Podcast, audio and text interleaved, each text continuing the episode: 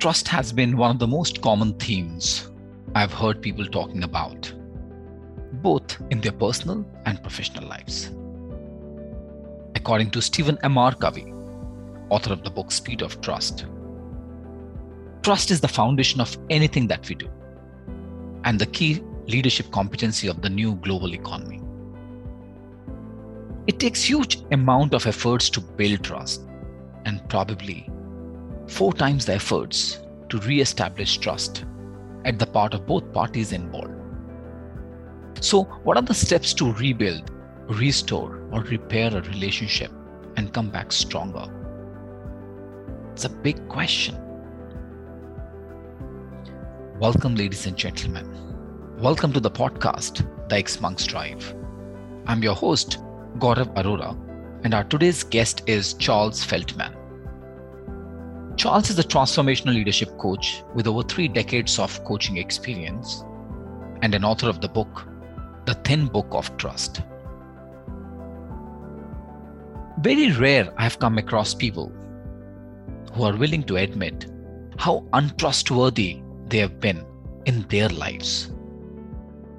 It requires huge amount of vulnerability and courage to admit that that I have been untrustworthy with others either intellectually or emotionally.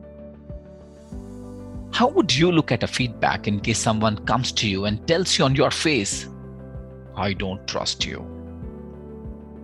Let's explore all these facets of trusting, trust, and trustworthiness with Charles Feltman. Let's take a dive.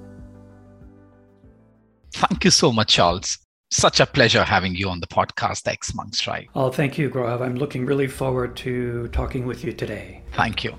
And Charles, I remember our first conversation. Probably that was the year 2014. And I was a part of one of the projects that you were leading. And I remember you were sharing the feedback with another fellow coach. And I was literally smitten by your ability to pick up clues, the finer nuances of coaching. And since then, I've admired you. So thank you so much. And when you accepted my invitation to be on this podcast, I felt so obliged. So I'm humbled. Well, I appreciate the invitation, believe me. Um, I'm looking forward very much to talking with you today. And coaching is it's all uh, it's all about those that, that ability to listen deeply into another person, and I think you have that as well. So, um, yes, I'm I'm glad to be here today. Honored. So let's take a deeper dive in knowing who Charles is for the benefit of people who might not be aware of or who might not be knowing Charles. So why don't you share a episode from your childhood that brings a smile on your face today as well? Sure, I can do that. So I I love water. I love I've loved being in the water and around the mm. water pretty much all my life ever since. I mean, I think um, my parents said that I knew how to swim before I could even walk. I'm kind of skeptical of that, but um, that seemed to be one of the family stories. But I think one of the things I remember, I must have been about 12 or 13, and I had been spent much of the summer of that year trying to learn, to, well, not trying, but learning to surf because I really wanted to do that. And um, I had spent really pretty much all of my days getting up on my surfboard and falling off, and getting up on my surfboard and falling off. And um, finally, one day, I not only got up and stayed up, but I realized I realized I could do it, and I realized what it felt like to be able to do it in my body. Um, hmm. To be able to balance and uh, go with the wave and shift my position and shift my weight and move with the board and with the wave. And it was just an incredible feeling. Hmm. And uh, yeah, that, that certainly that was a, a great high point um, around that age in my life. This is really interesting since we are talking about listening and you are talking about surfing. A few days back, I was reading an article where somebody mentioned about a metaphor that resonates with this person when it comes to coaching. And he said he was talking to a surfer and he said, Hey, how do you manage to surf on these waves? They go up and come down. How do you manage that? And the, the surfer said, I listen to the waves. Every time when they rise, I bend my knees. Every time when they fall, I stretch my legs. And that's how he listened to the waves while he's on water. Yeah, yes. Uh, there's there's an ability to listen with our bodies that is, I think, crucial to coaching for one thing, but mm. just life in general. To be able to listen to the world around us, to be, I, I believe we are constituted in the conversation between ourselves and what surrounds us and being able to really listen to what it is that's there around us hmm. from a place of presence allows us to be in deeper conversation and therefore more that arises out of that conversation. Mm-hmm. So, yeah, listening is really, and listening with all of ourselves, listening with our ears, of course, that's the simple uh, way of listening, but also listening with our with our hearts, with our bodies, with our eyes. Yeah. Listening is important and valuable for sure. And you said something so beautiful. You said listening with our presence. Yeah. Mm. This is definitely a moment to pause, to reflect on what it means to listen from your presence. Listen with your body, listen with your heart, listen with your senses, listen with your eyes. You know, Charles, you've been in the space of leadership development for so many decades. In fact, you have written a book on trust. I'm just curious when was your first encounter with, if I may call this as a value, I may call it as an emotion, I may call it as a principle? When was your first encounter to trust? That's a hard question to answer. I, I, I just turned 71 yesterday, so mm. I've been hmm. around here for a while. Belated happy birthday. Thank you. Uh, thank you very much. Much of all of that is in the rear, quite a ways back in the rearview mirror. I think it has to, I mean, I, I didn't have a conscious conception of trust or trust as a distinction in some way. Mm, it is. Probably um, until I was, actually, I think it was really when I was beginning to coach and I went through a coach training program. And in that program, we were offered the um, some distinctions around trust rather than trust being like a big on off switch, which is how I think I'd held it up until that point. So having these distinctions suddenly allowed me to be more comfortable with the idea of thinking about trust. And, you know, certainly I, I, I'm sure long before then, I thought, I don't trust that person, or I do trust that person, or I don't think that trust that person trusts me, or maybe they do trust me. But it was always this either they trust me or they don't. I trust them or I don't. And so it was a you know it was a simple sort of thing, and therefore I didn't really think deeply about it. I just kind of went about doing what I did, and I, looking back, I'm pretty clear that some of those things that I did um, triggered distrust in other people, and some of hmm. those things I did without thinking about it um, built trust. But it hmm. was all kind of done uh, without really any kind of conscious thought or any effort or um, any of that. And then when I heard that, or heard these distinctions that trust wasn't just this one big on off switch, then I actually began to think about it. Um, of course, trust had actually, you know what, come to think of it, back when I was an undergraduate hmm. In, uh, at the University of um, California, Santa Cruz, I uh, somehow got roped into volunteering as a community mediator. I got trained to help community disputes, people you know were having disputes of various kinds in the community, and um, certainly trust was front and center there because I was helping two people or two two parties build trust enough trust between themselves to resolve their dispute and move on in their lives. Hmm. Um, so I did think about it then, but didn't really land until I heard these distinctions. And um, I heard the three distinctions I think you might be familiar with as well um, sincerity, reliability, and competence, mm. and began to play with those in my coaching because it was clear to me that trust seemed to be an issue with my clients It had been an issue in many situations as I was working um, many years before that in, in companies trying to lead other people. But now I had some way to think about it differently. And uh, so I began to work with people. And as I did that, I also added a fourth distinction, which is care, hmm. which we can talk about in yeah. a moment if you'd like. Would love to. Um, but anyway, uh, so I had these, um, I started using these four distinctions, and it allowed me, or rather, I should say, it allowed my clients to become much more intentional about building trust with other mm. people, about trusting wisely, and also being trustworthy to other people. Mm. Um, it mm. took it out of the realm of sort of oh guesswork, if you, if you uh, yeah, know yeah, what I mean. Yeah, yeah. You know, interestingly, when you're talking about being intentional, or when you spoke about the different dimensions of trust, whether it's honesty, it's sincerity, it's reliability, and the fourth one that you spoke about, care. What I'm also listening is that trust is not unidirectional because you spoke about your intention to trust the other person and being trustworthy. So, trusting yourself, trusting the person that you're talking to, trusting the environment that you are a part of, trusting life, trusting world. I think there could be several layers to trust so that is one thing that I would definitely want to dig deeper into. But at the same time, I'm a firm believer that most of us have issues with trust. Most of us, if not all.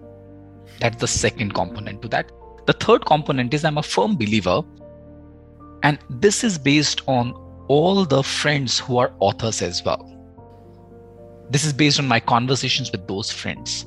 They have written books on the area that they wanted to develop themselves in. As I'm sure you would have heard it, the best way to heal yourself is to help other people get healed. Now, let's take one step deeper into the third component. What has been your relationship with trust, and why did you choose to write about trust? That's a good question. Um, and uh, my relationship with trust I'd say ha- is much like my relationship with life in general, hmm. um, in that I, um, throughout my 20s and 30s and even into my 40s, I kind of blundered around. I think, like a little bit like what I said a moment ago, I blundered around doing what I did, being who I was, hmm. um, and occasionally realizing that somebody didn't trust me, or occasionally realizing that I'd done something that maybe was untrustworthy, or very definitely was untrustworthy in some cases where I, you know, I, I was not honest with people. Either um, I was not factually honest, intellectually honest, or emotionally honest with people. Mm. Um, but really didn't know uh, how to ch- change that. Mm. Um, and so, having, again, going back to these distinctions and this idea of being able to build and maintain and sometimes restore trust intentionally on purpose mm. um, uh, has been a, a, really important aspect of my life. So, my relationship with trust was unintentional, mm. uh, unconscious um, but very much there, and I was aware of being at times untrustworthy to other people. Hmm. And where did you learn this from?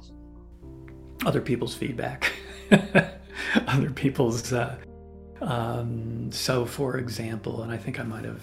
Uh, well, actually, I'll, I'll, tell a different story than I've told to some before. Hmm. One of the things that I'm not very good at is remembering specific data. That, that includes names, dates, um, amounts of things, you know, those sorts of things. So at one point in my career, when I was working in a company and I was responsible for a, uh, some different product lines that were, you know, that my company um, developed, marketed, and sold, um, I was hmm. responsible for uh, marketing and sales specifically of those product lines. And uh, we would have meetings to talk about occasionally, not very often, once a quarter, more or less, to talk about where we are with the, where were those things. And um, I recognize, I kind of knew that I was not very good at remembering the details. Hmm. But when I would be asked, or was asked at one point by a new uh, vice president, um, some very detailed questions, and I didn't have the answers. Hmm. Uh, in s- wanting to sound like I knew what I was talking about, wanting to sound competent in my job, uh, instead of saying, "Oh, you know what? I don't have that information in my head. I'm going to have to go find it," or "I don't have it in front of me. I'm going to have to go find it." Um, I made what I thought was a, a good guess, and um, I I did that uh, more than once. And in fact, my guesses were pretty good because I've been keeping up on things, but it, they weren't good enough for this new vice president. And um, he let me know that they weren't good enough Mhm. um, that that that in effect he didn't trust what I was telling him. Wow. And he did tell you. He did tell me that. Wow. So he told you specifically that, look, I don't trust you on the data that you're sharing with me. that's correct. And Wow. I had to come clean and say, yeah, you're right. I'm not being absolutely right on with the numbers. And he he he said that with the context that for him to do his job, he really needed to have the exact numbers of various things that I was supposed to be reporting to him on, Hmm. or reporting to the whole team, the management team on. Um, and so that was valuable in the sense that both he gave me the context, Hmm. but also told me, "Hey, you know, you're, you're not you're not really." I was speaking as if I was giving him accurate data when in fact I wasn't, Hmm. or Hmm. ac- it wasn't accurate enough for his um, his needs. And so Hmm. he basically said, "I don't trust it when you make guesses like that, and um, you're very close, but I want better." And so next time, either come prepared uh, or tell me that you actually, no, he just said, next time come prepared, which I did. So what shifted for you in that moment when he said that I don't trust you with the data that you're sharing? Well, first, of course, I kind of fell into embarrassment and, um, you know, oh my God, I really haven't been I'm caught. being, being I'm caught. I haven't been being honest. So I was embarrassed and uh, you know felt a bit of guilt around not doing my job well. Maybe even a little shame around that. Um, and the shame probably was what shifted things for me. It's okay. I, I got to clean this up. And so what shifted in me is recognizing that yes, I you know I had been given the feedback a couple of years before that I spoke with a, a sufficient authority that most people just took what I said on faith. Hmm. In other words, they believed me um, because of how I said what I said. Hmm. Um, and so here was evidence that that didn't work with everybody, Hmm. and also that that really wasn't good enough. And that's probably what shifted for me is that that wasn't good enough Hmm. that I could continue to speak with authority, but actually at the same time bring forward what really needed to be brought forward. Wow. So that one feedback shifted your game. Yeah. And also, I'm just looking at if somebody comes to me and hit me or she tells me, Gaurav, what you're saying is uh, somehow I'm not able to trust. What I'm thinking is the kind of maturity that this person would have to share the feedback in a way that he does. Yes, yes, which is, I think, critical in, and it's something that doesn't happen very often actually in companies, is that people That's- give and receive feedback that's really useful. That's radical candor, indeed. Yeah. Yes, it's uh, whatever you call it, however you call it, it takes trusting oneself and trusting that the, at, at least being able to create a space for the other person to hear. Yeah. You know, what I'm also listening, Charles, that he did not trust one of your capabilities, and somewhere he did trust that you would be able to absorb the feedback and work on that. Yes. And How does that is- work?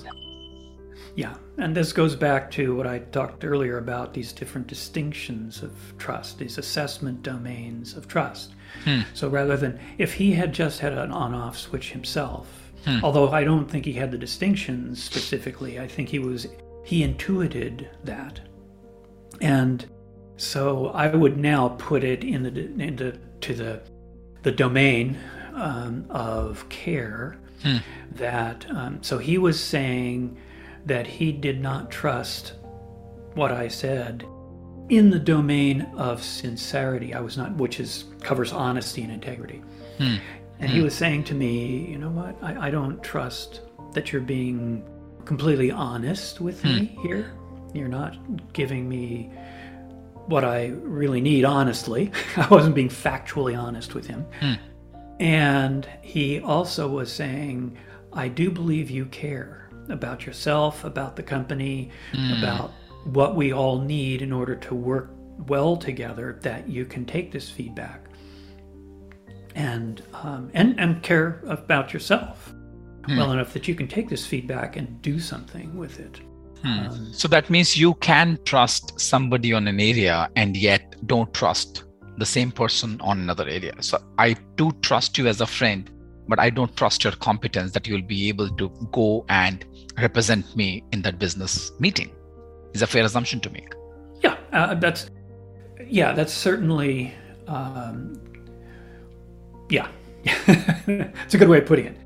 Uh, mm. I can trust you in these areas and distrust you in that area, mm. and mm. Um, that allows us to I, I, think one of the things it allows us to do is have conversations, right? Mm. If if all we have is trust or don't trust, and I don't trust something about how you are or how you do what you do, but all I'm able to do is say I don't trust you, that's a very uncomfortable conversation to have with someone, especially mm. someone you don't necessarily know beyond the work setting.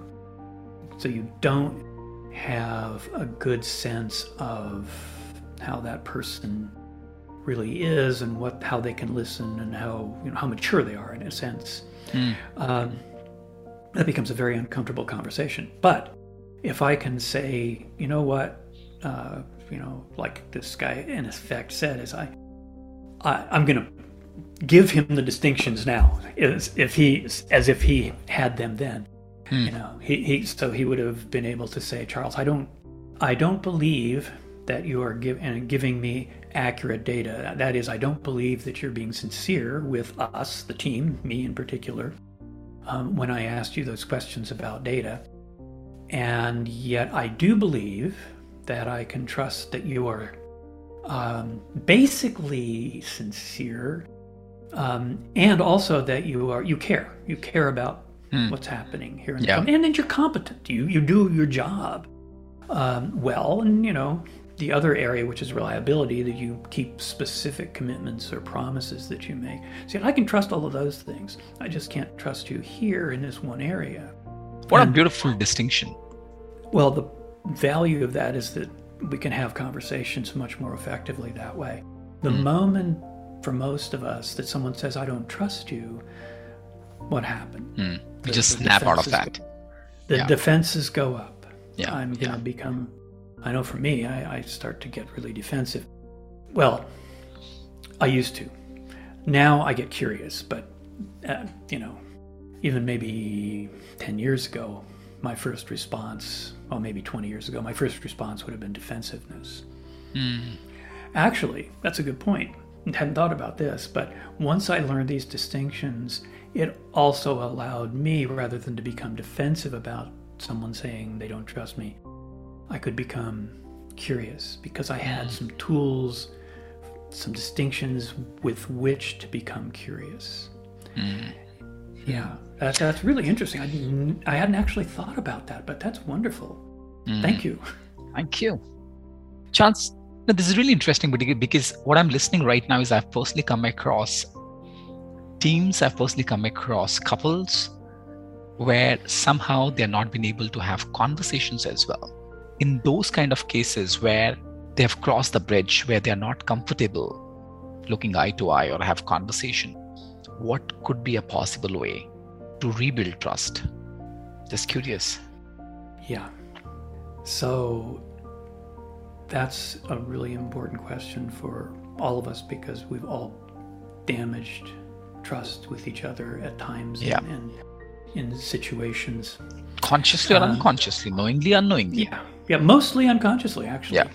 I, I maintain that, especially in the workplace, probably 90 to 95% of um, things that happen that somebody then says, Oh, I don't trust that person. Hmm.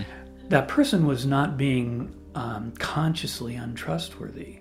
Hmm. They didn't understand the implications until maybe later um, of what they were doing. Just like me, I didn't understand, you know, Yeah. Yeah.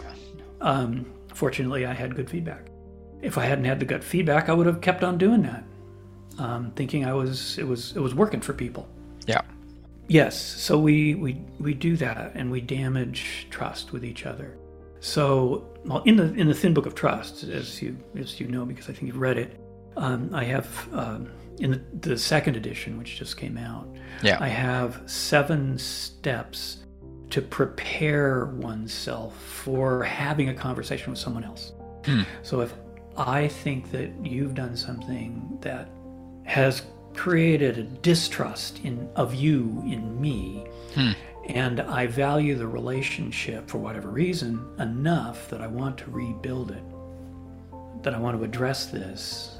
Um, so I have these seven steps that you can that you can go through, or that I can go through to prepare myself. I, you know, to have a conversation with you. Um, and that conversation is the beginning, usually, of a series of conversations. Hmm. But I've seen it work many, many times, and it's it's very powerful when it does because one of the things that happens when trust is damaged or broken, but then rebuilt or restored or repaired, is it actually comes back stronger. So it's like you know you break a bone and it heals, and that part of the bone where the break was um, is actually stronger than the rest of the bone around it. Hmm. Um, so how do you do that? Well, as I said, I have these seven steps for a person to think through. How am I going to have this conversation? Hmm. I, I, I want to have this conversation. I need to have a, this conversation. And then how am I going to invite that other person into this conversation and begin it in such a way Hmm. that they can hear me, they can hear my concerns, and then be able to um, respond. You know, and we can actually start having a conversation to rebuild the trust between us. Hmm. Um, so that's really critical, is to be able to have conversations with each other. And if we have distinctions around trust, it makes it a whole heck of a lot easier to have those conversations, as I said a little earlier. Yeah. Much easier to say, you know what, um, I, I want to talk to you about competence. I need to be clear about our standards around competence here, and the, that I'm seeing that you are not meeting my standards of competence. Um, and so I'm having some difficulty around that. Let's talk about standards and what we mean and what's what's appropriate there. Much easier conversation than I don't trust you. Hmm. So, hmm. hmm. So, what are those steps, Charles? well, here are the steps. Seven things to do before the conversation. First one is decide if you're willing to talk to the other to the other person about it. Hmm. And I have some questions you can ask yourself, but it's really the first step is am I even willing to do this? Is Yeah. there enough value here in this this relationship because trust is something that's in our relationship with each other. Hmm. Hmm. It's not separate from. And so either our relationship has trust in it or it has distrust in it. Yeah. And if it has distrust in it, how can I shift that and bring it back to a place of trust? So the first first thing I have to decide is do I want to do that? Is it Yeah. worth it to me? Then I find it's really useful to identify which of the assessment domains is my distrust hmm. showing up. For me, what are my assessments about this other person hmm. so that I can begin to think about what the then what the behaviors are, hmm the specific actions. That's the second thing. The third one is to define standards that I have hmm. for trustworthiness. Got it. So, what's the assessment domain? What are my standards within that assess- assessment domain related to trust? Mm-hmm. Mm-hmm. I'll just do a simple one in terms of um, reliability, which is one of the four assessment domains. Yeah. Do you keep your specific commitments? Mm. How well? How often? Um, is my standard that you you uh, don't actually um, arrive on time to our uh, appointments uh, once out of every five times, and you're at that standard? It's not an issue. But if my standard is you never ever arrive late, Hmm. then I've got to take a look at that and see how realistic that is for one thing. Uh, but on the other thing, I have to. It's going to help me in a conversation with that other person. Mm-hmm. So understanding what my standard is, identifying the specific actions or behaviors that have led to the assessment I have of distrust, which is where that uh, assessment domain comes in. Yeah. If I'm again, you know, thinking about uh, the domain of care, what are the things that you do that's telling me you really don't care about me? Mhm. or us or our team or what we're doing trying to do together so that I can talk about that rather than you as a person. Hmm. Big difference. Talking about you as a person as untrustworthy versus talking about the things that you are doing that creates an assessment of distrust in me. Absolutely. That's a huge distinction. A person is not his behavior. Yeah. Hmm. Then the fifth step is to ask myself, what am I doing Mm, that may be contributing to the situation? got it. which is a really important step because it's so easy to say, you know, point the finger and go, you, you, you. Hmm, But almost always, there's something I'm doing here that needs to be looked at. Yeah. And if I'm going to have an honest conversation with somebody about my distrust of them, I better have taken a look at myself Makes sense. Yeah. The sixth one is determine what I need from the other person Hmm. in order to be able to rebuild trust Hmm. and be able to put that in the form of a request to them. Um, and then the se- seventh step is really to you know begin by asking the other person if they're willing to have a conversation Beautiful. um, about something that concerns me. In the book, I give examples for each of the different domains of trust. So that's a uh, how to complete that's a complete cycle, right? It begins with am I willing to have a conversation? And then I look at the assessments, then I look at the standards of those assessments and what's the specific action that the person is doing or not doing that's causing that. And that's where I start to look deep within myself. How am I contributing to this? And Yeah. what do I need from the other person? And then look at the willingness uh, from the other person's side.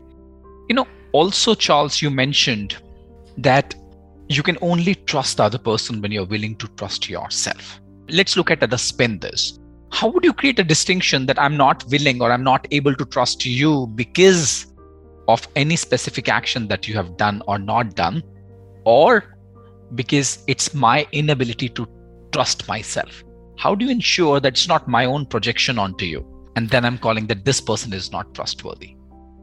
Well, yeah, now we get into the, the whole area of shadow work, don't we? Yeah. Um, And uh, taking a look at what I'm projecting onto the other person. Precisely. Um, th- that one's that one's a lot deeper step, um, and I think actually we don't need to go there necessarily in order to have um, effective conversations with other people. That's really for a deeper learning in myself. Mm. Um, so I, I, on the one hand, I don't want to tell people, leave people with the idea that they really have to do a lot of deep personal work in order to have a conversation with somebody about about trust, about building it or rebuilding it. Um, and at the same time, uh, I think let's just take an example. I, how am I contributing? Basically, you're you know kind of asking how am I contributing to this situation. Mm. So take an example of reliability, Mm. right, which is keeping specific commitments. So let's say I I need to talk to somebody about the fact that I I I don't trust them anymore because they've so often not um, actually kept commitments that they've made to me, um, and this has been going on now for let's say months and months, Hmm. right? So how might I be contributing to that or have contributed to that? Well, right off the bat, I have to look and say, oh my God, I've been letting this person get away with that for months and months. I have not held that other person accountable for all this time. Mm. So that's certainly something that I have to own up to. That back the, around the second or maybe third time that they missed or didn't fulfill that commitment that they had made, um, it would have been much more useful at that point for me to say something, but I didn't. I've been letting it go on and on and on. Mm. So, what is it? I mean, then I can go really take a deeper look at what is it in me that prevented me from, or, you know, held me back from saying that way back then. There's some work, personal work that I can do.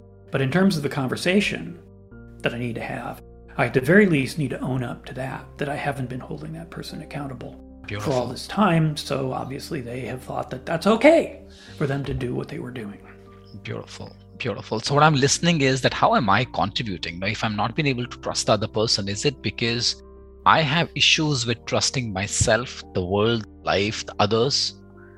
Or is it because of what the other person is doing or not doing? What I'm also listening is my ability or inability to hold the other person accountable or set psychological and emotional boundaries so that I can protect myself. And all of the above. And all of the above. Really. Absolutely. Yeah. Because those are all pieces of it.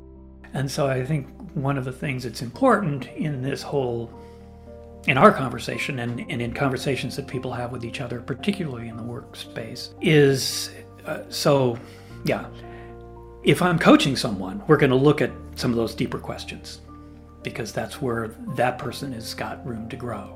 If it's just a matter of, you know, okay, let's, I need to work something out. You and I are peers, or what, let's say you and I are peers in an organization, and um, I have not set appropriate boundaries and not held you accountable um, for stuff that's pissing me off.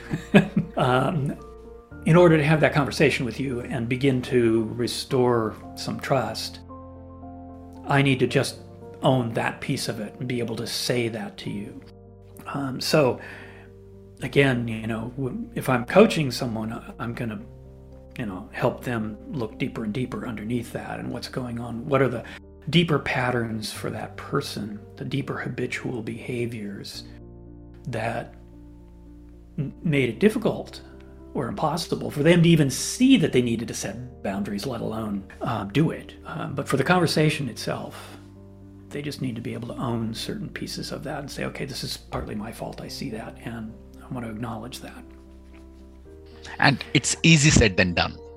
Yeah, and so, you know, yeah, it sometimes is for sure. Uh, often is, partly because we don't. Um, we armor ourselves against anything that might damage our own um, self-image. Hmm. We put on armor that keeps us feeling safe from attack from without, attack of our self image in many ways, or what. So, I, I, and actually, this might be a great place to go back to what for me is the beginning in many ways, which is how I define trust. Trust is making something you value vulnerable to another person's actions. wow. So, trust is making Wow. something you value Hmm. vulnerable to another person's actions. And you do so, Wow. we do that. We do that because, for one, we believe that the other person will um, care about, take care of, not harm what it is that we value. We also do so because that's trust. I mean, that's building trust. That's the starting point. Me trusting you, me making what I care about valuable, what I care about vulnerable to your actions allows us to work together, allows us to do something that neither one of us could do by ourselves. And so, part of understanding trust, from my from my perspective, me trusting you. So let's just be, let, let's just make it real here. So I'm trusting that we're having this conversation and um, that you know you'll have this recording, you'll put it out there, and um, I'll be really crass about it and say, okay, I'm trusting that you're to take what I'm saying and not harm it, damage it. You're not going to be saying things outside of our conversation, for example, that God, that, that Charles guy was an ass. You know, he was an idiot in our comment. What a, what a foolish thing to say, or whatever, right? You're going to, um, even if you might have some assessments about me or along those lines, you're not going to air them publicly. Um, okay, so I'm, so I am something I value is my reputation, right? Mm. I mean, I I have complete trust that you're not going to that you're not going to do that. So I, that's why I'm having this conversation with you, right? Mm. Um, so I am making this vulnerable to you, myself, my some of the things that I said to you about my own untrustworthiness at times in my life, um, because I trust that you are going to take care, if you will, of Mm. what I've said to you, and and in that sense, an extension, um, my concerns about you know how I show up in the world, which are getting. Wow. I, I'm, and I, I have to admit, I'm less and less concerned about that shit at 71. But Yeah, yeah. No, But but, anyway. but I'm getting your point because what I'm listening is that in teams, you'll find conflicts because somewhere or the other, the team members believe that it's a safe place to have a conflict. It's not that if I say something, you say something, we are not going to walk out of the relationship. We are not going to walk out of a team. So the very fact that we are having conflicts in a team, that itself is a sign that there is some kind of a trust. Is this a okay parallel to draw from this conversation? Absolutely. That, in fact, uh, I just uh, have been working with a team, and uh, apparently there there have been a couple of situations in their recent past Hmm. when um, one team member said something to another, and it was taken the wrong way by a third team member, and um, actually the team leader, who kind of uh, jumped all over the person who had made the comments, and that person then withdrew. Did not trust that he could be um, could say what he really believed in the situation. He could not speak up, and so that that's a bad downward spiral for a team because if people and other people are also taking a similar lesson, if you will, from those couple incidents. Hmm. So uh, being trust you, we've all, I think, by, by this time heard the term psychological safety. Yeah. It's it's become a really big uh, uh, issue or concern, an idea that's you know, how do we create psychological safety?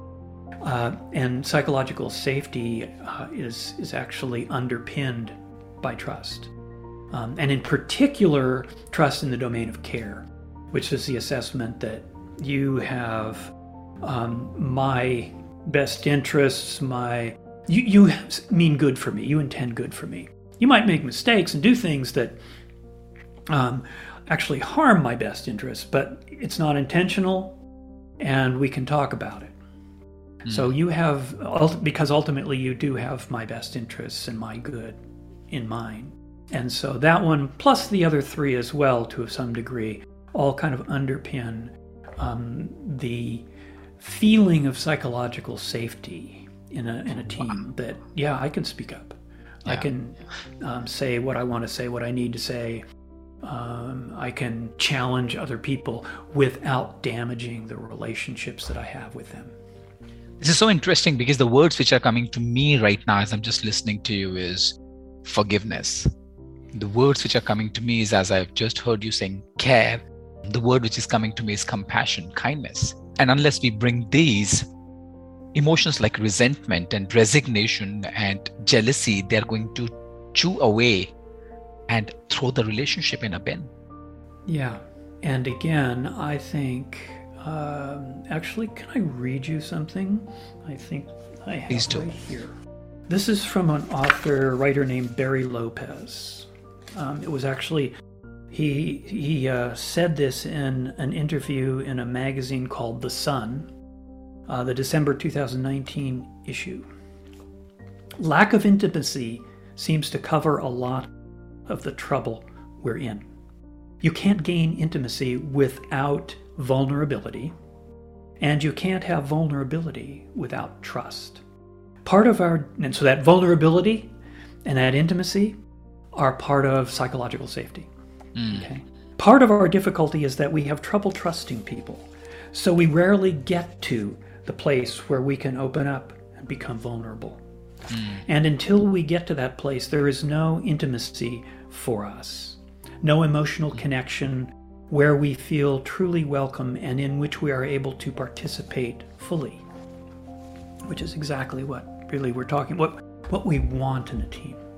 What we on a team um, with our friends with our families. Um, so again getting back to that idea of presence and, particip- and participating fully in our lives and i think one of the things that i, I want to say about that is that the capacity to build trust to maintain it to repair it when it gets damaged these are all a set of a competency, really. Building trust is a competency. Um, it doesn't. We don't come just wired either to be trustworthy or not, to trust other people wisely or not. Um, it's a competency that can be learned. It can be improved. It can be practiced on a regular basis. And when we do, then um, we are more able to allow ourselves to be vulnerable and to connect more deeply with other people, more intimately with other people.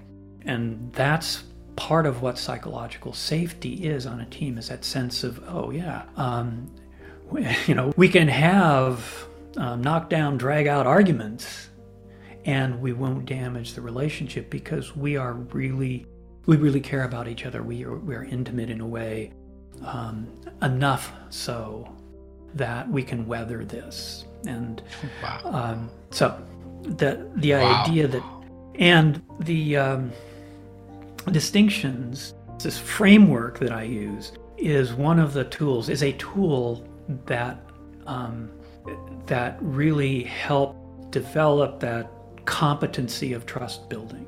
Hmm. We can hmm. use it to be better trust builders, both between me and you, but also for yourself, for example, you can use it as a, as a, a tool and a support for, um, for example, helping other people around you become more trustworthy. Beautiful. Thank you so much, Charles. I think the way you have been able to bring everything together, whether it's vulnerability or it's connection or intimacy, and how trust plays such a vital role. So, whether you are a homemaker or you are a manager, you are a team leader or a CEO of an organization, it depends entirely on your ability, as you use the word capacity, to build trust, to rebuild trust, to regain trust, to learn from trust, and to ensure that we create a culture of trust by building vulnerability and connection. Thank you so much, Charles. I think it was uh, profound in two sense listening to you. Thank you. Thank you for your questions. You ask wonderful questions. And um, so this is, I exper- have experienced this as a real conversation as opposed to me just talking about stuff. So thank you very much. I really appreciate that. Pleasure. Thank you so much.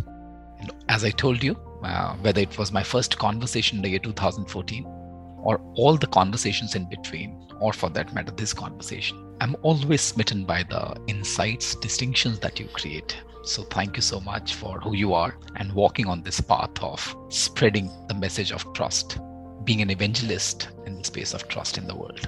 Thank you. You're welcome. Trust is a delicate subject to talk about. But as Charles said, it's a competency that can be learned. It can be improved. It can be a practice on a regular basis. It's okay to have knockdown, drag out arguments for as long as you won't damage the relationship. As he mentioned, one thing which is extremely important for us to rebuild, restore, or repair trust is to have a conversation with the person involved. Just curious. With whom do you need to have that pending conversation? I would strongly request you to please go ahead and have that conversation. Life is too short to hold that bitterness and those resentments. Take that step forward. And I look forward to meeting you next week with yet another interesting conversation. Till then, take care, stay tuned.